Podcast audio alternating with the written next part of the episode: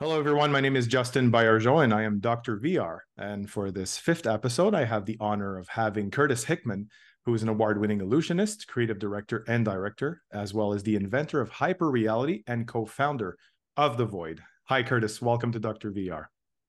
Hi. Thank you for having me. No problem. Thank you for accepting the invitation. It's an honor. Um, just to begin with, can you tell us a bit about your professional background? Uh, yeah, my uh, professional history is kind of divided into uh, just a few parts. I um, was a professional uh, illusionist, uh, both and and magician for many years.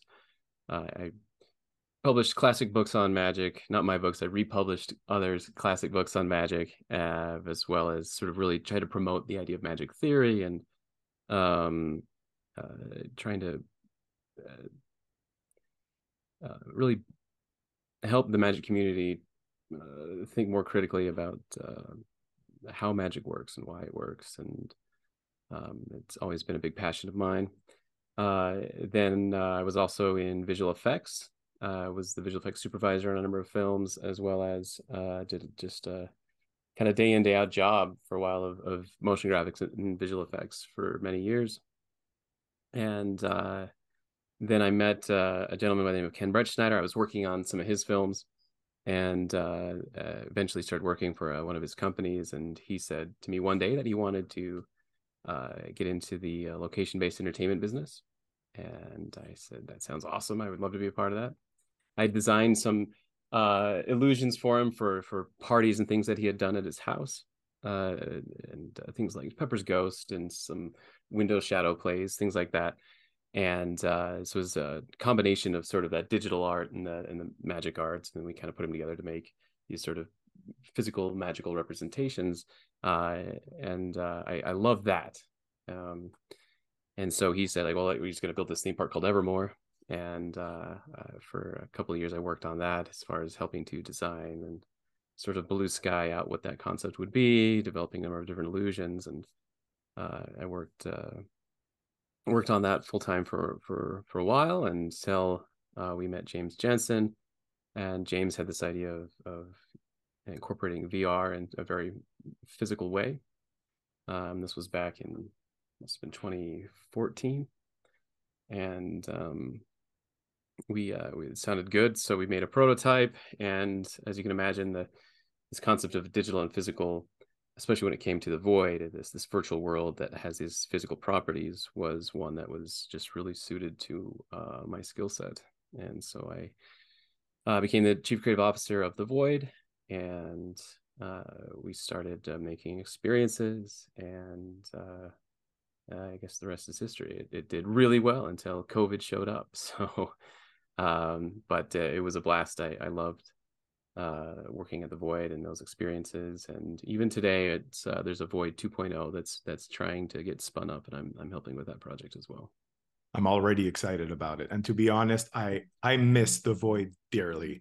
I remember uh, planning because uh, I'm from Toronto, and uh, we had two Void locations here, and. Yeah. Yeah, and uh, I remember I was in this course, university course called Future Cinema, and I talked to my uh, professor, Caitlin Fisher, uh, who I basically brought up the idea of having a field trip to the void. And I used the void as one of my presentations and one of my the final paper I worked on for this particular course. And we all gathered, all get together, and all went to the void, and it, we had a blast.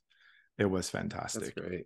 And uh, you great. mentioned 2014. That it's it's way before uh, the mainstream uh, start of virtual reality. How was it like back then to work on such a huge project uh, that was really ahead of its time, which I believe the Void still is ahead of its time right now?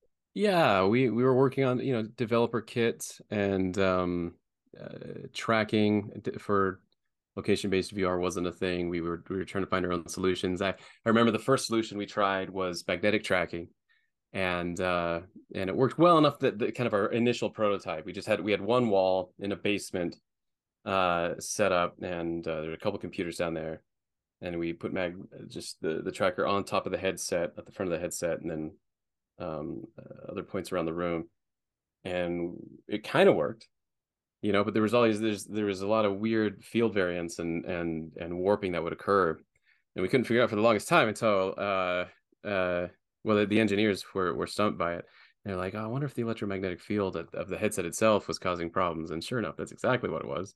Uh and because uh, you know it, it tracked fine on things that were uh, uh that, that weren't electronic but uh, but it was like I said, good enough that we got the uh, the first version down, and then we we made up backtop computers, is what we called them. They were we we we would take laptops and rip them apart and build housings for them, and then uh, put them on the back of uh, backpack rigs, like hiking backpack rigs, and and sort of cable them together. And uh, that that was the first walk around uh, PC that we had made, and um, and it was all it was so run and gun back in those days just really trying to figure out what to do because it didn't exist. Uh, exactly in a commercial way you know? Uh and uh, so it was, it was great. I mean it was it was one of those problems too with or because we were starting and there wasn't an industry for it already uh, i was like well we're going to need a haptic vest that that works within our ecosystem and nothing existed so we invented one. And we're going to need uh, uh, we needed uh, our, our computer was made ultimately from the BIOS up like it was just a custom built PC uh, for us that people were wearing on their backs. And same yep. thing with the headset, everything, everything except for the actual optics themselves, which was the uh, uh, Oculus for uh, for many uh, many years. Is just we'd rip them apart and we'd put them into our headset, and that and that's kind of what we did. Wow. Um, it was yeah. In fact, we launched. I think it was the DK2 that the original Ghostbusters launched with because that nothing. Yeah. There was nothing else we could. There was nothing else. That was, that was what we had. Yeah, it's the prototype that Facebook bought from Palmer Luckey. Uh, absolutely. Yeah, I mean, exactly. It was, basically that. Yeah, exactly. It was the second iteration of that prototype that that had come out, and we were using. Yeah, uh, that's what we were using. And then it's funny because what we we were launching, and and the Oculus was about to come out uh, officially, but it was like obviously you have to do these things months and months in advance. Uh, yeah, so it was just running in and, and changing it, but but it worked. I mean, we launched uh, in uh, it was uh, 2016 when we did our first uh, public location. That was in New York at Madame Tussauds. Yeah, and um, to rave reviews. But uh, I mean, we're in the background, just like running around with duct tape and chewing gum, trying to make sure the whole thing holds together. Um, it was quite the experience. I'm sure it was. But what were your motivations with the Void? Like, were you content with what VR was offering to its users in terms of experiences at the time? Um, you know, it wasn't so much as trying to fix VR because especially when we started, VR was like, like walk around this, uh, you know, Italian villa. Like, I mean, there there was there was uh, it was or sit in this roller coaster. Uh, and it was really simple stuff. Um, it was more about trying to fix uh, location-based entertainment at large. Um, we, I love going to theme parks. I have my whole life, uh, but one of the problems, of course, is is when you're trying to really get immersed in a theme park, whether that's on a ride or just in like some dressed up land that they've created, you don't um, you, you don't necessarily you have to put a lot of suspension of disbelief and just kind of play pretend as you go through it. You've got this amazing immersive surrounding, but you're also with a billion tourists and people selling churros and uh, you know whatever else that that is fighting against the immersion. Um, and uh, so as much as I love those things, I was I always wanted that holodeck experience, which is so kind of uh, trite now to even mention because I feel like everybody talks about oh the holodeck. You know, we all grew up. Well, it's the fantasy one, you know but that's it right i mean that's yeah. it's like that's the goal is i just want that i want to be able to live in this impossible world and live in these impossible amazing stories and not have to feel like work so hard at the uh at, at suspending my disbelief. Um, and so ultimately that was our goal. How do we do that? And vr ended up being the tool that made the most sense for that. Um, we were trying to do things like that with evermore. Throughput gets really hard but you can with vr you can make throughput much better. Um, and so it solved it solved a lot of problems. It, it, you know, designing magic and uh, making the experiences dynamic. All these sort of things were just we just could check off all these boxes that were originally goals for Evermore that uh, the Void um, was able to kind of answer very directly. Of course. What did you want to improve? at the time. Would you say you succeeded with these improvements when it comes to everything you just mentioned in relation to uh, yeah yeah yeah parks and you know yeah yeah yeah we wanted to so we wanted to improve immersion i mean that was like that was number one it was like how do we if we're going to make a holodeck but we don't have force fields and we don't can't control gravity we can't you know how do we how do we really immerse people um and that's uh that's really the beginnings of where like where the book i wrote uh, hyper reality the art of designing impossible experiences uh, uh available now at amazon uh see see how i did that little plug there it's good Wow. Um, but it's kind of where that book really starts is because it, it's like that's when we started saying, okay, let's start testing things, testing things, testing things. How do we get people more immersed, more immersed, more immersed? What do we need to do, and what don't we need to do? And and we made lots of mistakes, but we also discovered lots of lots of cool, fun things. Um, and uh, you know, uh, things like sensory concordance was critical. The second, like your senses say something should be here, but there isn't something there, then it really pulls you out. Uh, likewise, if you're um, um, but other things like sensory fidelity, it wasn't as critical, which is to say, if you're in an environment uh, and uh, uh, the wall has a certain texture on it, as long as the wall has a texture on it that is kind of close, your brain's fine with it. So the visual matches, oh, and it has a texture and there is a wall here. So that's good enough.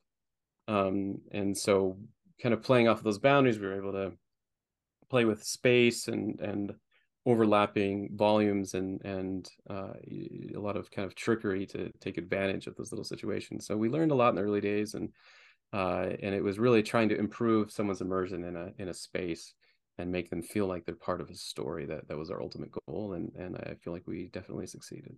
Definitely. And how would you describe working with VR technologies and mechanics? You know, like 360 environments, haptics, six degrees of freedom.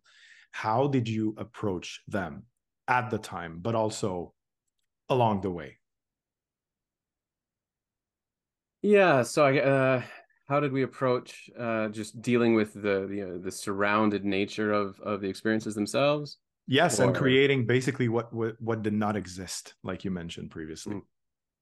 You know, it was it's uh, um, you know, it's. I mean, a lot of uh, the technology to do all that stuff um yeah, already existed, which say a lot of the heavy lifting as far as like, all right, we just need a game engine that's gonna that and and everything's already 3D and and they're already uh thankfully we're set up well enough that we could could run VR on them and uh uh so like that big heavy lift was done uh it, and then it became more of uh all right so what do we use for directing the guest and how do we get people to move through the experience in a natural way uh that uh, where they don't get lost and they can really understand it. And so then you kind of look over at uh, other immersive forms of entertainment, um, things like immersive theater, and say, okay, well, what do they do? How do they get by? What does like a haunted house do? What do they, you know, uh, in a haunted house, uh, you know, they always scare forward and they will always light where you need to go next. So it's people just kind of like moths follow the light through a haunted house and then they get scared forward, so they're always moving along. Uh, and uh, you can take that concept and we would just literally do we would just even very literally say okay we're going to make it darker in this room we're going to make a light and people will follow the light um, or we will uh, have a dangerous event occur in the space that they're in in order to scare them out of the space or to motivate them out of that space um, and and so we would kind of start there and then we would look at well what are other ways that we can motivate people into other spaces and what are the visual cues that can be used to help guide them to where they need to go uh, both uh, directionally as well as narratively. Absolutely. And I remember when, when you enter the void, you're being, the experience is being introduced to you um, by someone who works there, could already putting you into context. And that's something that I never experienced before. Because when I strap on my headset, I don't have this introduction. You know, I'm just like, press start to play and here we go. But with the void, you're really taken by the hand and we're showing you what's going to happen already it's all about being immersed and that's something that i really appreciated. So you mentioned you took this from immersive theater right? Yeah yeah. So the, i mean there's a lot of interesting tricks and things that immersive productions will do to help get people comfortable and into an experience. And i there's a thing i call the path of conviction uh, where the goal was to put people on a path where they could uh, uh, one step at a time, be more and more uh, convinced that the impossible world that they're in is real. And but we wouldn't start that path uh, after the VR was on. We would try and start that path as early as possible. And uh, it was it was with Ghostbusters, for example, that we um, people would go in uh, but the story wasn't very self-evident, and it uh, was Ivan Reitman that said to us, "You guys, you need an establishing shot. You need a way for them to understand where they're at and what they're what they're doing." And we had a small sort of a like, "Here's your goals. Here's what you're going to do." But later on, we actually we we we we would have people step into a special room that would show them a video, just like just like you would at a Disney park, right? I mean, it was we're gonna, but it was we were even more focused where you're in a dark room with a big screen, and we're really gonna pre-show this for you so that you you get uh, two things out of it. You get the general idea of the story, and most importantly, you get the critical thought, which was uh, my word for um, uh, uh or my term for the thing you have to know, and and it can be it'll be different for every experience. Uh, you know, in in uh, sometimes it's very simple and sometimes it's complex. In in Nicodemus, the critical thought was you need to escape. You're going to go here to escape, which is an ironic thing I think to do to mm-hmm. somebody who's like, I need you to go there so you can leave. Um, you know, but the, the the subtext of that was that you're you're really trying to explore and explain what's happening in here. Just make sure you don't get caught by the demon Nicodemus. Don't get caught. Uh, and uh, and that was it. And we would repeat that critical thought several times. People understood. And likewise in um, uh, Ghostbusters, uh, you know, you need to go catch ghosts. I mean, it's, it was very clear and simple. You just got to go catch ghosts. And uh, then there's a background story to that. Most people will forget, uh, uh, but uh, because people have sort of this this narrative blindness, they have the you know they're just so overwhelmed by everything that's happening around them that they they just kind of lose track of the story, which is totally fine as long as they remember we're here to catch a ghost. Uh, just let's exactly. go get that ghost.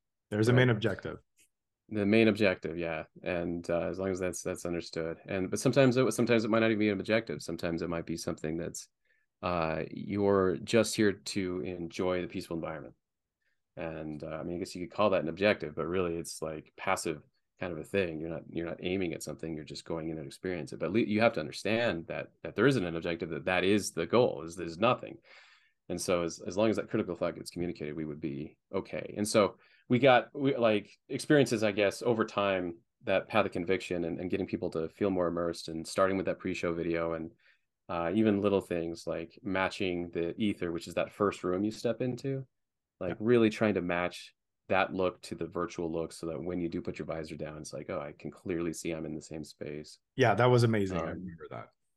Yeah, exactly. So it, it, that that continuum, and and nowadays, I mean, uh, you know, I, I like the idea of using pass through and slowly introducing more and more of the virtual until it's all virtual, and and then and then stepping you out of that again. Uh, there's a lot more, lot more fun you can have with that path of conviction as well. Absolutely, I agree. Now, I have absolutely no background in magic, uh, nor in creating special and, and, and visual effects. But however, I love the magic of cinema and all its make believe, which is one of my main research interests. And I'm also an avid video gamer, and I believe The Void is the perfect blend of both. And I also uh, truly believe The Void makes complete sense in VR because making people truly think that we are, that they are physically moving in different environments, you know, taking elevators, feeling weather and temperature changes, and and and physically interacting with the elements that we are seeing in VR is one very special trick. and now that way of blending real world physical environments with a unique untethered VR setup that uses real-time interactive effects is something you named hyper reality. And can you tell us more about this concept and its development? Yeah, um, the original concept behind hyperreality um, was basically it was it was kind of marketing came and said, "Hey, we need to describe this thing." But at the time, especially when the, when this when this conversation came up, uh, was when uh, Google Cardboard had come out, and and a lot of people were putting their phones in, in little boxes and and testing VR out that way, and um, or and there were of course all the development kits out, and a lot of hype around VR, but a lot of mixed reviews of VR as well, just because of some of the the diminished experiences people were, were having with it, and uh, we just didn't want to call it VR. So what else can we call it? What else, how else do we describe it? And that's a challenge because especially at the time, even if we called it VR, not everybody would really understand what that meant. Um, uh, let alone changing the name to something else. And I figured, like, if we're gonna have to educate people anyway, we may as well educate them on onto something that's that that that is closer to what we're doing. Uh, and I always thought, um, uh, what's this Baudrillard? I think is his name. Uh, that uh, the, the the surreal sort of concept and the philosophy of, of hyperreality without a hyphen, just one word, hyperreality. Of course, I'm gonna I'm gonna. It's in my next couple of questions. oh, okay, okay. Well, uh, we can wait and, and hop into it then, or I can hop into it now. But it comes it, it like so. It, there's there's that whole concept, uh, and uh, but because I think it's virtual reality, but an enhanced version of it, yet hyper. Uh, which I well, agree. that's the thing, right? Is is is that it? I mean, the, the, the the people often say, "Oh, it's just it's virtual reality, but with more more immersion, more you know, it's just beyond hyper reality and a step further beyond hyper reality." I'm okay with that definition the definition I would give and, and have given over the years is um, the practical illusion of an impossible reality so convincing that the mind accepts it as reality itself. Exactly. Um, uh, that's a deep sense of presence brought about by an abundance of immersion in the uh, is the ultimate purpose of the medium. I think I'm getting that right. So but pure the, the, magic and make believe. I mean, that's honestly, it's like if you could make a magic trick and step inside of it, and then just be inside that magic trick, like somehow living magic, then then that's that's the goal. Uh, and while VR is the tool we use to create that goal and to get people to that place, it's not necessarily required for it. Yeah. So let's talk about philosophy now, if you will, because you mentioned hyperreality in one word, and yeah. the gear we are using during the experience was named Rapture which is an eschatological position held by some Christians, particularly those of American evangel- evangelicalism, consisting of an end time event when all Christian believers who are alive, along with resurrected believers. While your hyperreality concept is a term coined by French philosopher Jean Baudrillard in semiotics and postmodernism, defined as an inability of consciousness to distinguish reality from a situation, simulation rather, of reality, especially in technologically advanced postmodern societies. So, what messages are you trying to convey here with these specific terms? Um, that's what I know. I know there's uh, I've no doubt there's philosophy majors that that would take great issue with me even sort of trying to cash in on uh, on uh, the, the hyperreality term. But originally that wasn't that wasn't kind of the intent, which isn't say we didn't like watch the Matrix and go, oh yeah, like uh, simulacra and whatever, you know, or like oh that's we should you know we should we should we should hop on that train. Uh, it, it was more just hey this is beyond reality. What what's the term for that? Um, and reality kind of fit. Uh, but the fact uh, you know when, when you when uh, when Baudrillard, I don't, I can't, I don't know the correct French pronunciation. I'll have to defer to you. But uh, when he talks about uh, the inability of, of the conscious mind to distinguish a simulation of reality from reality, and and and things like making copies of things that never existed, and all of that, like I, I love all that. I find it fascinating. I do think there's a, the yeah, there's a there's a parallel uh, there for sure. Um, I mean, he even talks about uh, Disneyland and Main Street and uh, other places as being copies of things that never really existed, and uh, rightly so.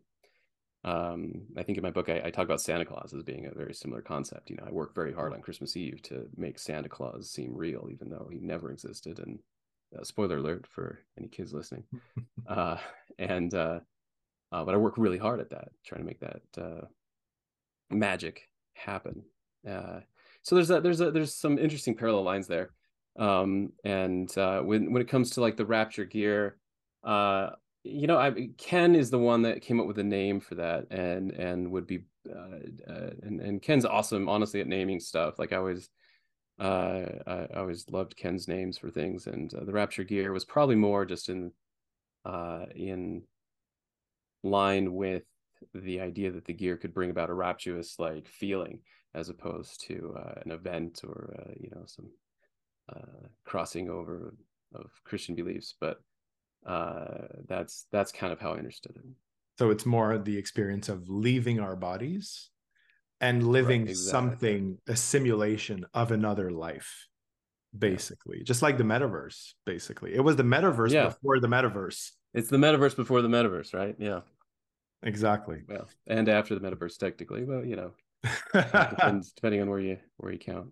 Yeah i wouldn't be surprised if you are one of the uh, major influences. The void is among many influences behind the metaverse because i was really feeling like i was delving into another dimension when i was experiencing the void and roaming freely and interacting with the physical world and matches the digital one um you know we are seeing all with untethered technologies is an accomplishment that to the best of my knowledge hasn't been surpassed yet Thank you. and Yeah. and of course and how did you work with the technology to you at the time to make it happen i also want to remind you that it was before the meta quests of today because untethered vr at the time was was was like bluetooth back in the in the 90s you know Right, right. Yeah. Yeah. Um well, we always wanted to be untethered and but it wasn't being done. Uh, and so I obviously I talked a bunch about this earlier about uh, making having to make that backtop computer and the challenges that were involved there. Uh and but but it wasn't it wasn't it was never an option for us. We knew it had to be uh tetherless and and free roam because that's the again that was the only way we could have all the walls that we wanted to have and and have people moving the way we wanted to without things getting tangled and mixed up uh so that was always that was always on the table but but yeah it was a technical challenge to make it make it work correctly um and it's the same technical challenge that after us everyone kind of faced as well as as you know the, with the dreamscape sandbox everybody like they they run into the same issues like okay we have to use these backtop computers but we all don't want to. You know the goal is to minimize the technology as much as possible uh, if we're up to us. Uh, and I, I am i guess trying to speak for the whole industry here but uh, i'm pretty sure we all agree that if we're up to us people would just walk in and they they wouldn't be wearing anything just again like a holodeck. Uh, so uh, it's like using technology to try and get to that ultimate goal of diminishing the technology is is the is is that balance that we're in that's uh, interesting it- you know yeah it's it's a it's a funny little um uh, yeah funny little uh, uh balance Yeah, that to- metaphor. you Metaphor. yeah metaphor or like maybe it's like a funny uh irony yeah i don't know because it's But- you're you you you're, you're using you're trying to use more and more technology to get rid of the technology Yeah, it's true. And I honestly feel that I was not wearing anything with me. And, you know, we're wearing a backpack, which is basically the computer. We're having a gun, we're having whatever we need to use and a headset. It's kind of yeah cumbersome if you think about it, but not cumbersome at the same time because it's so immersive that I for I was forgetting that I was wearing it, which is quite an accomplishment in and of itself, you know. Yeah, and that was always our biggest fear is that that people wouldn't let go of it. But yeah, people uh it was almost universal would go in and and and within seconds forget that they to the point where something scary would happen and you know people would like put their hands I, I like you know you'd see kids or or or uh, teenagers or what like just they'd like put their hands over their eyes like they were gonna like close their eyes by but they're putting it on the headset and so of course nothing would happen and they'd forget that you could just tilt it up. I mean we we built these special designed headsets that the front's actually tilted up so you could just see Ah. out at any time. And so at any moment they could just flip it up. And Yeah, I have friends who actually took off their headset to look around. I didn't want to be taken out of the you didn't want to be taken out of it, which I No, no, no, I didn't want to. I definitely respect. And and how Uh, did you do, you know, to make us take elevators and go in other rooms and stuff like that? How does it work? Because the whole perimeter of the void is not that big, you know.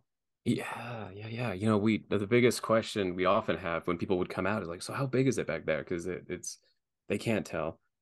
Um, and uh, it's just not that big. We kind of keep it uh, just sort of a secret exactly how big it is, but you can most locations have more than one what we call stage in them.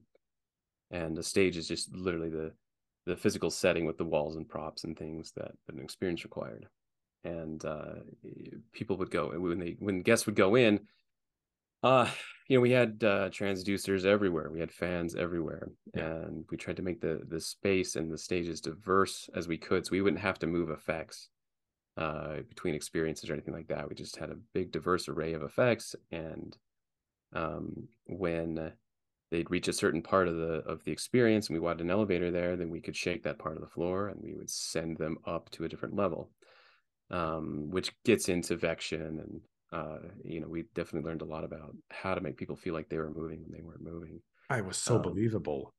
it, it really it really is and it i love it. Like we've had we've had so many experiences. Um, i've got video of it of of a guy that we just kind of brought in off the street and uh, we put him in the void gear and we put him in an experience uh, really early experience uh, where he walked into one room and then he walked into another chamber and then up an elevator then back over that room and you could see kind of a window down into the space he was before. And uh he he goes up and and he was nervous you know as he's walking around because he didn't he really thought that he went up. Oh yeah. And it took him it it took him a minute because we were instantly up there with him right to, to be like wait like you're is this am i in the same place? Like it was just it, it was really hard for him to wrap his head around because the motion really feels like motion. And it simulates uh, the G force of when you're taking an elevator. Well, and that's the thing is that when an elevator, uh, that's the great thing about elevators VR is most elevators they're they're so slow and they have such a smooth curve of animation, and because they're dealing with the uh, with a vertical motion, it's really hard to to just sense any kind of pressure or G force when you're moving there, um, uh, unless it's really going fast. But most yeah. elevators, in, you know, they they increase in speed and then decrease in speed.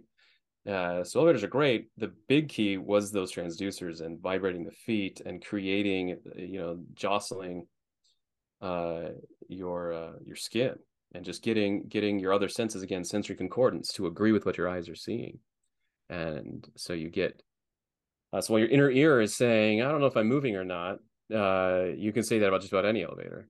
Uh, but your your skin, so your vestibular system might be saying no, but your somatosensory system is saying no. I can feel that we're moving and then your eyes are saying, no, I can see that we're moving. Then you can have audio cues be going uh, across and down and panning uh, uh, vertically in front of you and, and creating that sort of auditory illusion. And so your other sensors are saying, no, we're definitely moving. And uh, when you have enough sensory concordance, anything that's discordant sort of falls away. And so that was sort of one of the big secrets was we just got really good at trying to at, at sensory concordance and making sure that you that all your senses agreed even if nothing was happening in the real world the illusion was completely sold in that in that inner reality. Of course and a lot of people to train you know to and to, to maintain that concordance like you say like moving walls or making sure that everything vibrates.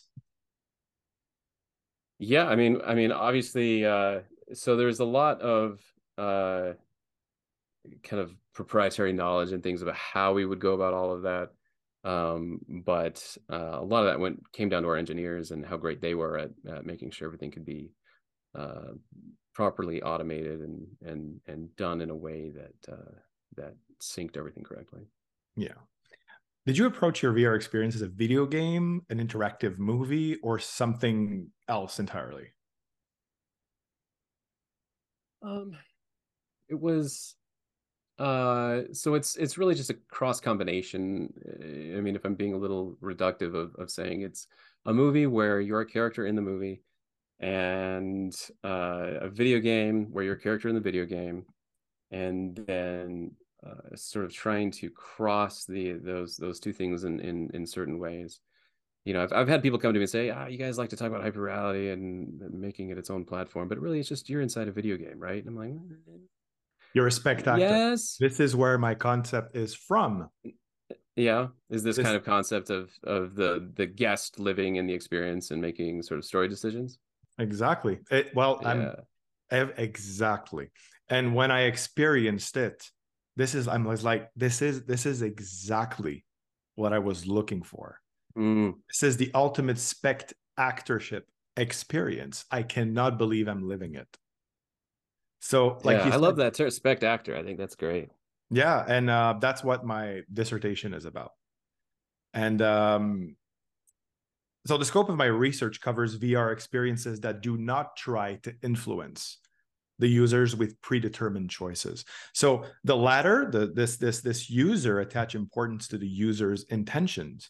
Um, I mean, being captured and I believe these factors provide to the users direct participation, involvement, and pleasure. as subjective as it is, of course, in the narrative when there is one. So the video games that inspired my concept, uh, aside of yours, the, the Void, are titles such as Heavy Rain, uh, Detroit Become Human. I don't know if you're familiar with them, where your choices influence the course of the narrative. So your choices will even influence the ending of the game. And there are several, you know, possible endings to the story of Heavy Rain, for example. I think there are 17. And this helped me frame my main research object, the spectator, which I believe is at the center of your experience. So now, now my question is: Do you think more narrative freedom, like in Heavy Rain, what I just gave you as an mm-hmm. example, mm-hmm. where you can influence the course of the story instead of being guided in a predetermined narrative, would have affected the Void positively or ne- negatively?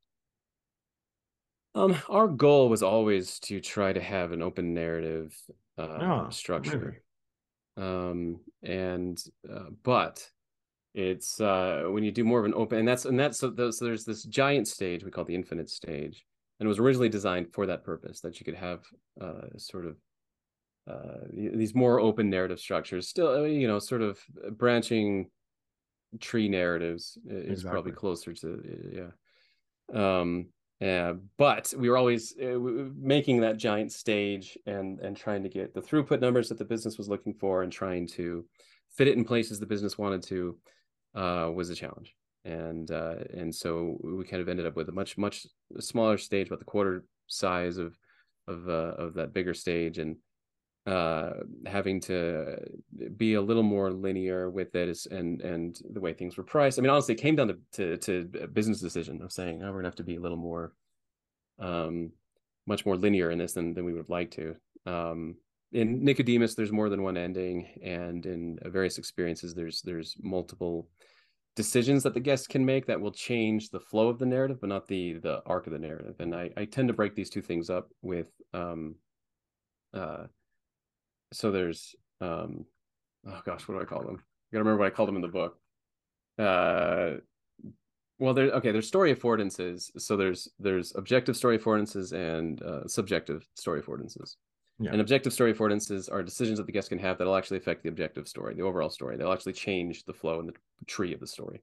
Mm-hmm. Uh, and then the subjective story affordances are things that change how you experience the story, uh, but don't change the overall story itself because they're sort of the subjective parts of the story. Yeah, and, yeah the and they include everything from yeah, they include everything from uh, uh, what you say to your friends, right? In in in the experience, it's like the dialogue of the experience changes every time we put people through it because people say different things every time, uh, as well as um, maybe how many stormtroopers you shoot or which way you get into the vault. Now you're still gonna have to get into the vault. You're still gonna have to face Vader, but how exactly did you break into the vault? Did you shoot the console and and and to open the door? uh, did you ignore it entirely and just shoot stormtroopers until K2SO figured it out, or did you actually do what K2SO asked you to do and do sort of that Simon follow uh, the code uh, mechanic and crack the door, uh, the code for the door? Uh, so you had three ways to get in, and which way you got in was up to up to you. But ultimately, again, the objective overall story doesn't change, uh, and that core narrative is is, is the same. and so uh, but our goal was always to try and, and and give more decision and and to put more objective story affordances into experiences than than what we'd had. And it kind of came down to to time and money. And uh, you know, one of the goals of Void 2.0 is is to be able to explore that more once again and and look once again at uh, at those objective story affordances and getting people to live in uh, adventures that are nonlinear and uh, Gosh, that, that, I'm I'm excited yeah. yeah, me so, too. oh gosh, and uh, I tried. I, I unfortunately I didn't have to try all of the experiences. Uh, but what experiences did have these sort of like branch storytellings, like branch narratives? So Nicodemus is the biggest is the one that had the biggest uh, uh stuff in it because there were there were depending on how you entered the experience. Um, there was a passive objective story affordance where you you you're not consciously making a decision, but it's a decision that actually affects certain rooms you'll be in that other people won't see. Um, I didn't do Nicodemus, unfortunately. So Nicodemus, oh, I know it's like it's my best example is that one, which uh, I love Nicodemus because it was our own IP and it was our it was, was our, yeah. our, swing and had the most illusions in it of of any of our experiences. Uh, so if you're ever in Utah, I'll put you through. Uh, so in Utah, come down. Yeah, oh, yeah, in Provo. I would love that. We'll we'll take you through that one, but it's uh yeah. It, so that it was a great one it, with with the Disney properties. Um, it got a little trickier because I, I, especially like with Star Wars, I remember we we had a big debate as to whether or not uh uh we, we you can save Athex, Athex I think is his name the guy the the stormtrooper that dies at the end there uh he is like can you save him can you not like what do we what do we do and we had sort of a contradicting law I call them laws there's 52 void laws or 52 laws of uh hyperreality hmm. uh that we would try and use as guidelines to help us work with partners so that we all were all kind of on the same page. That's so interesting. Is it included in your book? It is, yeah. In fact, the book is almost based around uh, those those laws. Wow. Um, and uh, if you go, uh, so when you go, there's they're broken up into four different sections of 13 each. There's 52 of them because of a deck of cards. I just needed to pick a number, and 10 was too little. Very clever for a uh, magician. Right, it makes sense. Yeah. uh, and uh, there's guest laws, magic laws, uh, story laws and world laws.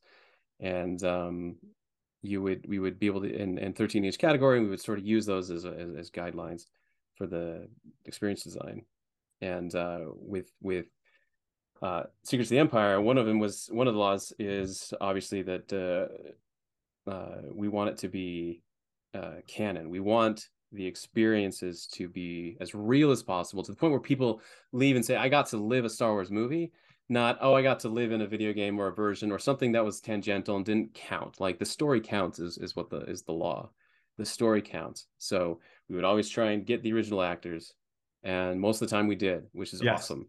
Uh, you know when you're when you're in there with uh k2so you know that's alan tudyk. He's actually doing the animations and doing the voice and it's him you're with um when you're in uh, avengers you're in there with Benedict Cumberbatch. It's literally him uh, doing the motion capture and the voice and everything else. And thank goodness, because I'd be like, of anyone, I'd be like, that's you know if that's Benedict or not. I think it wouldn't have been the same, honestly. It would have been would have as been immersive.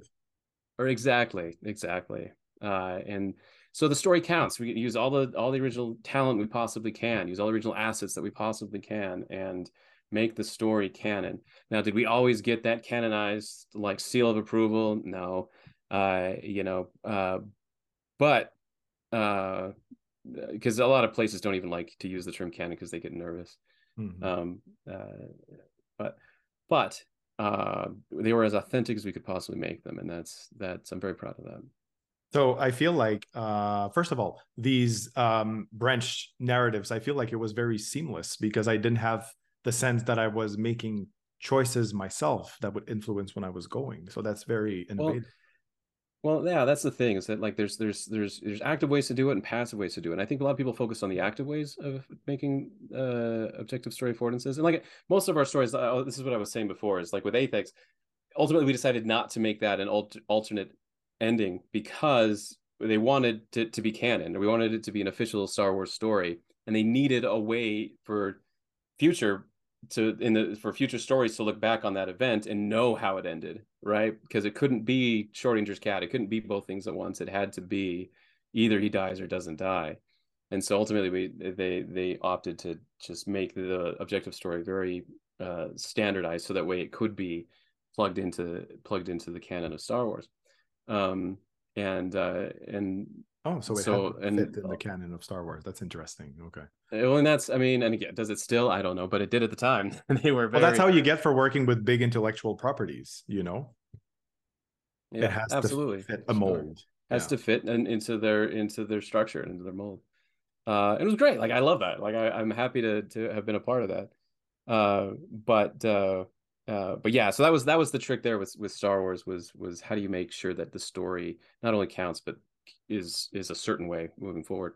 With uh, with other stories, um, like in Nicodemus, mm-hmm. uh, there's there's uh, like I say, passive and and uh, uh, active story affordances, and the passive affordances are things like they're not active decisions you make, but by your actions uh, can still be caused. So, for example, uh, walking into a room and deciding that if there's maybe there's two doors. It's like I can go through the left door, the right door, and uh, if you go through the right door, like that's a decision. That would be like that would be active.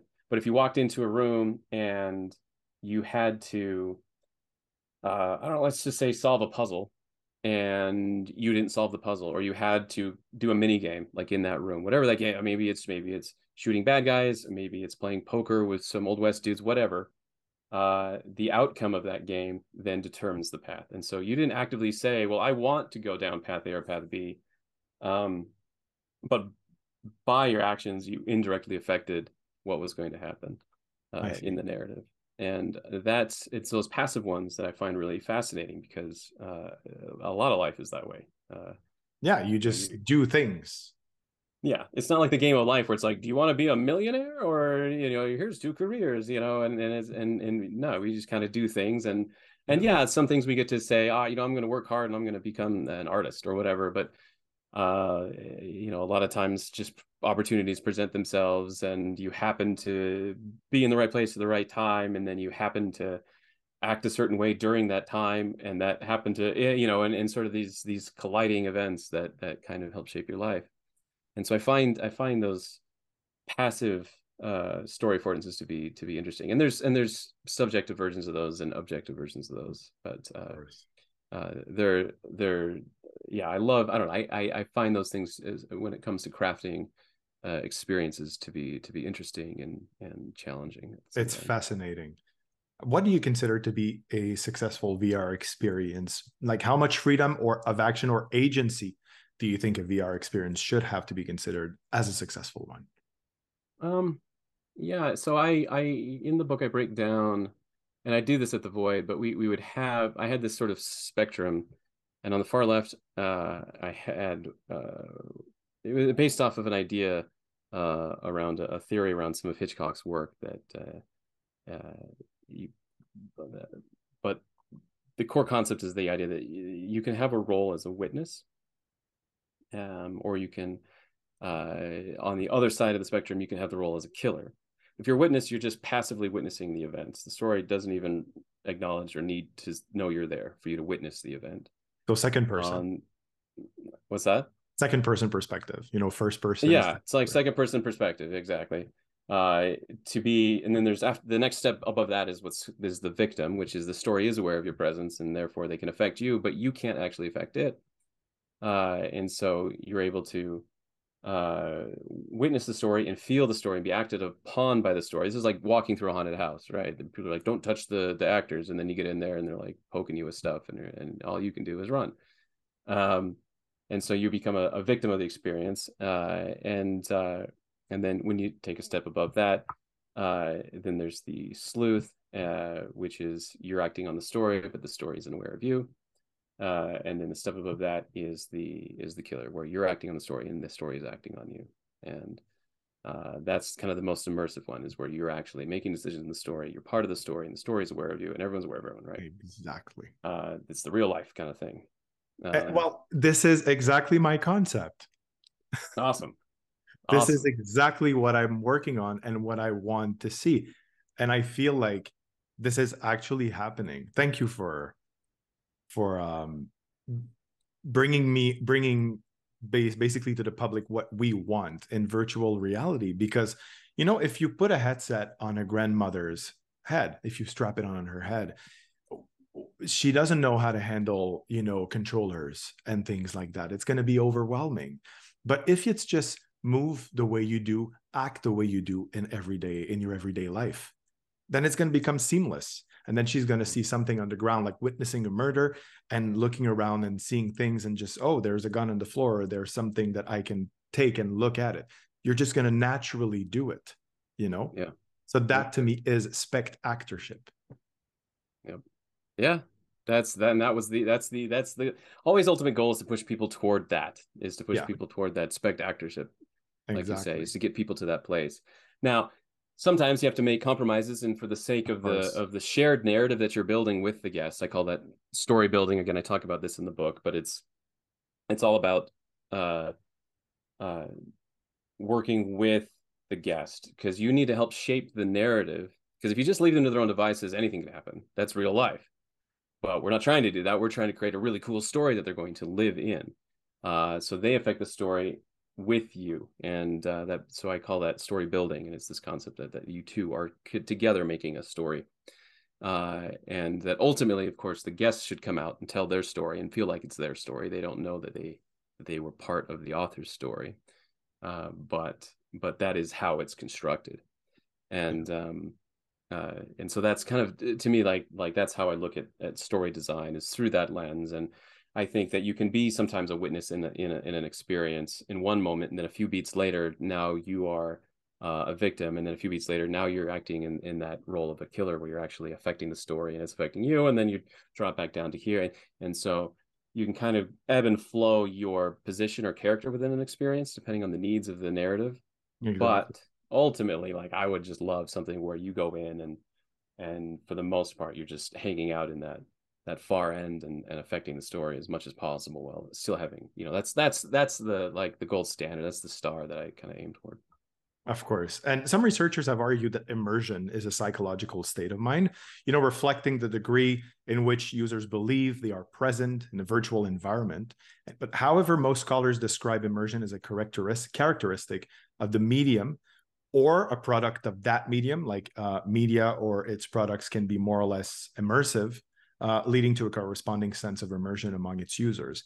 While taking the statement into account, how did you design and or approach presence, flow, and immersion during the making of your experience. You know, whereas flow can be defined as immersion or involvement in, a, in an activity like the gaming action, Presence rather refers to a sense of spatial immersion in a mediated environment.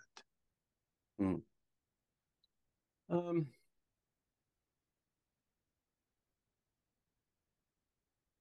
I don't know if this is going to answer your question or not, but no problem. One of the things, yeah, okay. One of the things we would focus on and really try is is to give people, um,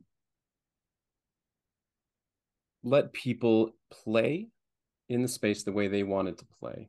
Yeah. So when it comes to immersion, that's we're just all in on that as much as we can and still be financially viable. Like it's we we still today it's the most immersive thing in the you know the standard there was in, in VR. Um because we build all the walls, all the furniture, all the props that we could and and and do everything we could to to make the environment uh, itself as far as physical presence is concerned. Um, now there's of course terms like emotional presence and uh, and and other types of presence that you could that we can talk about that play more into story design and the flow of, of the narrative but uh, ultimately like we were really concerned about physical presence like if you feel like you're there then we're more than halfway through the battle and and some of these other things will be easier to fall into place um when it comes to uh things like flow and getting people like in mentally into the experience uh, that's where we would give a little more leeway and say, well, what kind of person are you? Uh, and and we would always make sure people went in as groups. Uh, very few people went in singly through the void. Uh, the goal was is and it was designed. Every experience was designed to be played with others, um, and that helps with this second aspect because now two people can go in and if one of them is uh, you know more outgoing more adventurous than the other one then that person might go first and try and solve things first. So everyone wants to sit back and kind of have a more passive role and then and interact and i think a cooperative mode when you're interacting with your friends and colleagues while in the experience i think it's more immersive right exactly so there's a social immersion that happens there as well yeah.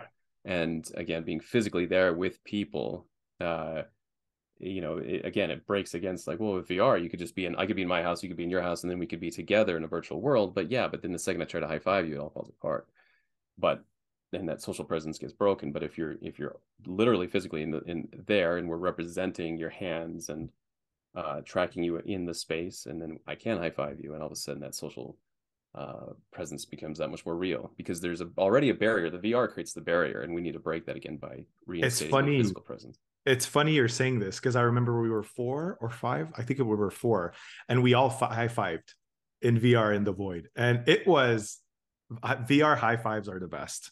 They're the best in the Star Wars environment. It was amazing. All dressed up as stormtroopers, high fiving was the best thing ever. Nice, yeah, it is. It's awesome. It, it really is. is. And and we wouldn't. That was another rule we had. Again, trying to diminish the technology uh, as much as we could, as as we would use uh, hand tracking, and we were some of the first to do that in LV environment. So I mean, just optical hand tracking, and so we never had people put stuff on their wrists or put things on their feet or anything like that because it's exactly again trying to minimize that as much as possible. And it helped a lot with the comfort. It was very the comfort in in your experience was very present and very effective. Thanks. Yeah, yeah. No, we're proud of that. Even even like the suit up, we we really worked hard on to make it as easy as possible for people to just step into the vest and then you pull a couple straps and then and they're ready to go. Uh, so we uh, worked hard on that, and I, am still I still like it a lot. Um, of course. So, so, yeah, but I, I so ultimately it's like how into the narrative or how much you want to participate into the different sections of the story is up to you. And then we would try and break the the experience up into into parts that were diverse so that uh, all right here's going to be a, an active adventure event that's a little more intense but then the next thing that might happen is something that's more uh, that's more cerebral and is is something that you're gonna have to try and, and use your mind to get through or to understand to, to, to help pass. And and so maybe that's the kind of person that's how you want to play is in a story like that or maybe you want to play in a in a world that's that and so so we would have these sort of different events and, and experiences that would play to different play styles of a person. Mm-hmm. Uh, and and the goal of that being ultimately, of course, is that uh, once you once you get into the thing you want, uh, uh, the kind of experience you want to have, then that's that just adds that much more to to the immersive nature of the experience itself because you have entered into that kind of flow and you've entered into the that sort of mental state of, of being there because you're there to solve a thing. And again, none of it exists, but yeah, it adds that layer. And I, am curious, you know, uh, when we met you, we talked about um, different intellectual properties, and I was wondering uh, about the creative process and collaboration with these intellectual properties. You mentioned Ivan Reitman. The, how was it working with these people that are heavily involved with these intellectual properties and also in the writing of the narrative and everything? Yeah, it's interesting. Um, you know, the the Hollywood answer is for me to say is awesome working with everybody all the time. Uh like that's the that's the I want to keep working in Hollywood answer and everyone was great. And honestly for the most part a lot of people were great. And I was actually almost surprised to be honest like when I started when we started working with studios uh how nice and open and and creatively uh uh willing they were how willing they were to to share in the creative and to work with you as opposed to uh, you know just to shut you out. And so for the most part that was that was true like it was great. Um, but there's there's always instances where uh, creatively you kind of have to butt heads or uh, argue and and uh, you know they always say there's no motion without friction and there were definitely lots of friction at times but uh, that's just because everybody wants the best thing and uh, and so we would do our best. I just where the only times it really bothered me was was was uh when we would say we would take all of our void experience and say this is the right thing to do and they'd say well no this is the right thing to do and it's like well what what are why are you saying that? Like what what experience in vr and and hyper reality do you have that that backs that up other than your head just saying you that that's right? Because we have all this evidence that's saying you're wrong and we need to do this thing and and and so you know every now and then we weren't i think as respected as uh, as as the experts we are in that specific field. And that's the only time i was like well look no. When it comes to this specific thing when it comes to hyper reality you, you really should take our advice because uh of course. you know people could get hurt. I mean like there's there's there's problems that can arise if if you don't. And uh but for the most part it, it was it was awesome. And uh you would tend to you know we had a we had a full-time writer tracy hickman uh who's a uh new york times a 14 times best-selling author and um, uh, uh, a game designer and also of course my father. Uh, but he uh, which is which is how I got him right? Like you know um, but uh, you know so he would he would kind of do early drafts of the scripts they'd go to the studios and then the studios would come back or the studio would write a draft of the script and come back to Tracy then he'd go over it and uh, we'd meet with Tracy and I would go onto the stage and and walk through it or we'd have a white box or a gray box that we'd go through and so we just used all these different techniques kind of in tandem with each other in order to try and shape the experiences that we were that we were creating and um, they worked worked really well by the end i think we got really uh, really good at it Of course, absolutely. So your theme parks were located inside rec rooms, like ours in Canada. They were in, literally inside a place that's called the rec room. Uh, yeah. Like uh, in shopping malls as well. And I also remember that one, like you mentioned previously, that opened in the Madame Tussauds Museum in New York City. So why choosing these specific types of location? How and how important is location to you? I can't speak too much to this side of it. I, I, really was on the creative side as far as experience design. I had my own opinions uh, about where we should be. Um, my opinions were things like I don't think we should ever be in a mall.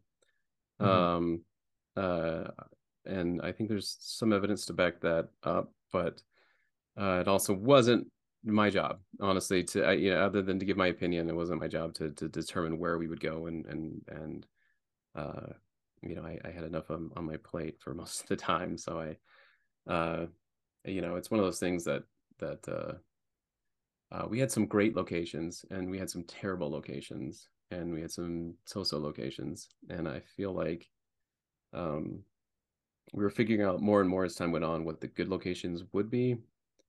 Uh, but like I said, there was a lot of there's some there's definitely some disagreement behind the scenes as to to where we should go and um, what was the best approach. I still to this day I like the approach of uh, being a destination more than trying to go to the public, having the public come to you. Like that's that's that was always kind of my stance. Um, uh, but there's a big risk in in doing that, and I understand. Um, you know, but I agree with your um, idea. My assessment, yeah. Yeah, no, I appreciate uh, that. Especially what, what we have here at the rec room. It was a great thing because people go there to have fun. So you just naturally go there, and it's not too far from a movie theater, so everything makes sense. And since the rec room is owned by Cineplex here, everything is just correlated. You know, everything makes sense, and it was very very well put together, very accessible. So I actually I can talk for folks in the U.S., but from our standpoint here, everything made sense. So I think it was a good decision. So Great. What are some of the biggest challenges in the design of a VR project like yours? More precisely, which ones did you have to overcome during production, development, everything? Sorry, could you repeat that? Yeah, uh, uh I'm just saying, what are some of the biggest challenges in the design of a VR project like yours? And more precisely, which ones did you have to overcome during production or development? Oh gosh, playtesting was always fun uh, never knowing if guests were going to behave the way you thought they would in an experience. And uh, every time we'd learn something new that we just didn't foresee. Uh, um, and that was always that was always interesting was was overcoming those challenges. Some sometimes they were small, no big deal. And often there was like, well, we got to redo that whole room, you know, or, or that whole event space because it just wasn't working. Um, but that that was great. We used to our our uh, our large void building had a, a balcony that would overlook a stage. And so you could literally just sit up there and watch the the, the people go through and kind of take notes on what they were doing from this eagle eye sort of bird nest ah that's cool. I wish uh, it was great. that. that was awesome. Uh i learned a lot from doing that for sure. Um yeah I, you know i don't you mean honestly so playtesting was a big one. Uh the the gray boxing and and and just being able to step into the for the first time and walk around and seeing how things fit together and being able to play it over and over again was always a big deal. You know, when uh, when when studios today, especially animation studios, and and um, I mean, I think that might have been Pixar that popularized this idea, but was of of hey, we're going to make the film in its roughest draft as soon as possible and get people to watch it and take feedback on it, and then we're going to make another draft, and then another draft, and then another draft, and then another draft until the movie is like gold because we've sh- already shown the movie so many times, gotten so much feedback on it at every stage of production. Yeah. Um, and that's just a, you know, it's a great way to make a movie is, uh, especially when it comes to a generated film, uh, like with animation. Uh, cause by the time you're done, you know, you've got a pretty good product. Um, and, uh, and it was like a lot like that with the void because we would have, you know, we do play tests all the way through. We do, you know, we'd have people look at it in early stages and, and later stages and, uh, we just refine it, refine it, and refine it, and keep going through it until it, we we got it to a place where we're like, okay, this is it's gonna. We feel pretty easy, confident about releasing this because we've already shown it so much and worked so much on it that uh, there's not gonna be a ton of surprises by the time. Yeah, it was well geared, definitely. Yeah. Um. So it was, of course, with great regrets I learned the Void closed its doors during COVID 19 uh, in 2020. And however, the website is still accessible. So, are you currently working on a comeback? You mentioned the Void 2.0. And yeah. What, what yeah, okay. Tell me more. And what was the second part of the question before I tell you more? The second part was what lessons did you learn from the closure during the pandemic and how the void might adapt to future challenges? Oh, three part question. I love all right. Uh let's see. So uh well yes, so we're trying to bring the void back uh and uh we we have home offices here in Provo and we've been working on on bringing it back. It's a matter of the usual fundraising and and getting people excited about it again and um, uh, so we're working working away at it with a couple new ideas and with new technologies and things that'll make it even better than it was before. As I mentioned, uh, uh, you know, exploring uh, things with nonlinear narratives and and uh, ways of of kind of pushing the concept even further. Um, uh, so that's that's happening. Um, as far as um, things we learned and what we do different in the future um uh, it's a big question uh you know we learned a lot about um like a lot of there are a lot of business learnings definitely uh there's some uh kind of hard lessons that uh as far as cost versus return and amortization of, of experience versus um uh, versus the number of like locations you have open and um, even small things like people coming out of the experience and kind of being on this endorphin high, just just being like, oh, that was amazing. And you know, if it was a one stage location, it'd be like, great, see ya, and and, and you know, out the door they go. And there's, you know, even if they wanted to hang out, they couldn't, or wanted to, you know, there's a small gift shop, but that was it as far as other ways to spend their money. And so we learned a lot about how to uh, you know all right well how do we how do we just give the guests more of what they want uh, you know how could how could we have just one stage but still have them maybe have another experience how could we have um uh how, how could we have uh, a time for them to decompress or or a way for them to uh to do more of what they love or to have longer experiences or or to really just provide more of that void experience. Um and so you know on the product side like there's all of that. And on the business side there's all the learnings from the, the locations themselves or uh, giving people what they want versus their other option entertainment options in a region. And there was a lot of learnings there.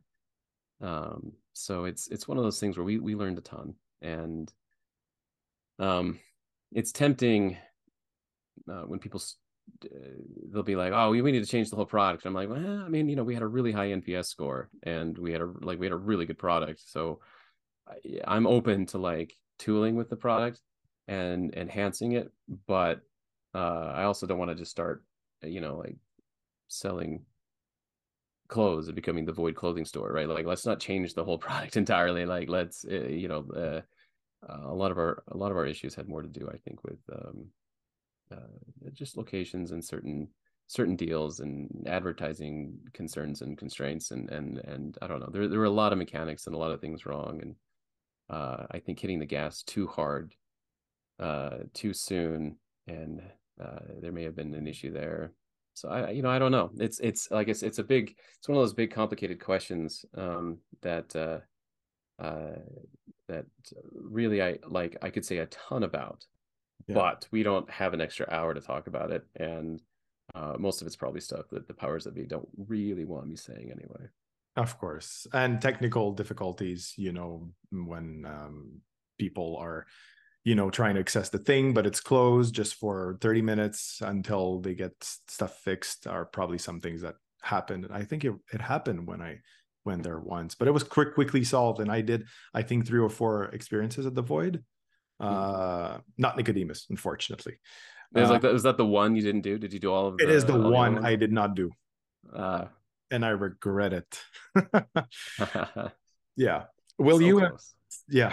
Uh, I hope it's going to come back uh, in uh, um, as a whole, but also in Canada. I, uh, it was great, great time, and uh, also great that the fact that you wouldn't get that VR fatigue, you know, because if you stay there for more than thirty minutes, I never felt that. I felt like I wanted to Yeah. stay there and just wanted to do another one. And we did one right after the other. I remember because it was so enthralling, you know. Yeah, and that was the that was the one of the biggest surprises for all of us. We were like, ah, you know, originally like our first experience was like eight or nine minutes long. It was not long Mhm. at all. And uh and people came out and like, well, it's gotta be longer. And we're like, oh, all right. So the next experience we made, we made uh like 50% longer. Uh, uh so it was the first one was eight minutes, then we made one that was 12 minutes. And so people came out like, oh man, it's gotta be longer. We're like, oh, okay. So we made I think we went up to 15 minutes. So it gotta be longer. Then we went up to 20 minutes. Yeah. Almost 20 minutes uh with Avengers and people Yeah. come out and say we still want it to be longer and that's when i was like you know we just need to make something really I want a movie. yeah exactly So you recently released the book Hyper Reality: The Art of Designing Impossible Experience. Can you tell us a bit about it? so i wrote the book uh, i started the book during covid uh void closed down i, I we'd learned so much and honestly it's like one of those things where it's like ah, you know would it be cool if somebody that was in this very niche industry wrote a book about everything they'd learned and did it kind of fearlessly of just i'm not worried about you know like i'm excited. I hope our competitors read the book. Like i think that'd be great. They might not but i i, I really hope they do because there's a lot of good stuff in there. I'm excited. um and uh and and so uh, there was a lot of talk like oh should curtis write the book or not? You know i, I went round and round with void 1.0 is is and and but they were ultimately they were really cool about it. Like all right you can write it. Here's the things you can't talk about. And they gave me kind of a list and said don't don't talk about these things because we're gonna those that's proprietary um, but everything else you can talk about. And i said awesome. And uh, so over the next uh, almost three years i worked on a 400 page book that sort of details out our process of uh, designing for story and um, our the concept of, of experience design with an, with a, a special emphasis on illusion design inside of uh, virtual experiences. Uh, and so I, I go through and I classify out all of the uh, different illusions that that one can have. There's two types of illusions when it comes to immersive experiences. There's covert illusions and there's overt illusions. The covert illusions, those are illusions you don't even know are illusions. These are the things we would do with space, where it's like going up an elevator uh, and really feeling like you're going up an elevator in VR is not magic. You're going up an elevator. We do that every day in real life. Uh, there's nothing magical about it, but you're not because you're not actually going up an elevator, and in the real world you're just standing there. Uh, there is uh, there's an illusion component to it. You just don't know that it's an illusion, so it's covert. Um, and so there's a whole set of covert illusions, one of which is is immersive immersion itself, and uh, uh, the the illusion of of uh, feeling present. Um, and so so that there's all those and then there's uh, the other section which is on overt illusions and that's just like hey what how do you make somebody feel like they're walking through a wall? Because in vr we walk through walls all the time like it's no big deal there's not walls there. Uh, but how could you how could you make them actually feel like you do so i talk about that in the book like here's how you can make somebody feel like they they they they're a ghost or they don't have any physical matter to them and and really make it feel like they do. Um uh, how do you make somebody levitate in VR and feel like they're levitating or feel like someone else is levitating or something else is floating? So it's really a comprehensive volume about the magic behind it. It really is, yeah. So it's really it's really about story and magic and um, how we would design story and especially on the interactive side of story design and story building, and then on magic. Uh, and that's and it's just a ton of info on that. But I wrote it in a way that I like. My goal was to write in a way that it felt like you were uh that, that, that it was just easy to read that you could actually just like sit down and just read it cover to cover and you didn't feel like you just trudged your way through a textbook but that it was actually like interesting to read and had tons of examples and practical Yeah. ways of using information because that books that give you theory but don't give you technique i feel like are just uh, not valueless but just Hard to digest. Yeah they're hard to digest and it's it's it's like you're putting the work on me now to figure out how to translate the theory Of into course. practicality and i i'd rather read a book that that gives that to me as well I agree with you. Would you ever work on a non-location based VR experience? Like some some Uh, that we find in the meta store or yeah like uh so a non a non-location based vr experience i would um i uh i i haven't ever released anything uh, into uh, like uh, onto the meta store or anywhere else um uh, but I, I totally would. It's interesting because it's, it's a bit because again, it's a bit of a different medium, and so a lot of my strengths have to do with the physical, the virtual side of things, and and then you get into like, all right, now we're gonna put a box around those things and shove them aside and say, all right, you're just virtual now. What can you do? Because I'm always like, yeah, but how do I take that virtual and make it physical? And I've honestly got a a lot of ideas on on what could be done there, and I think some of them are really fascinating. And there's been some really cool work that's been done in the community as well by by others.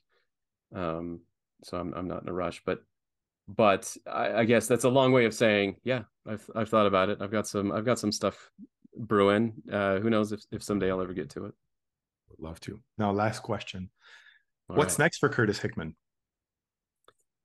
What is next for Curtis? I'm going to continue with Void 2.0 and helping them out and uh, working to to to get that back. I've, too many people have come and been like, I never got to see this experience, never got to see that experience, and um, with the advances in technology and the things that we know we could do, uh, it's just it, it's worth taking a swing and and uh, bringing it back. So I'm I'm happy to keep working on that. Uh, uh, a little bit of consulting, and uh, you know, ultimately, um, uh, I've I've been taking some time to uh, explore a little bit more the, the practical side and physical side of magic again. I, I still love performing. And uh, I, I, there is something about making that virtual experience happen using Legerdemain that uh, is is wonderful. Uh, so I've been doing a little bit of that too lately. Um, and beyond that, I, you know, I don't know. Uh, if uh, the future is is is wide open, and uh, I'm, you're just gonna let the magic ways. happen. We're just gonna let the magic happen. That's right. Curtis, thank you for making the impossible possible with the void. Uh, and I hope we're going to see it again very soon. And uh, most importantly, thank you very much for accepting the invitation. It was a honor to have you on Dr. VR. Oh, that's very kind of you, Justin. Thank you so much for having me.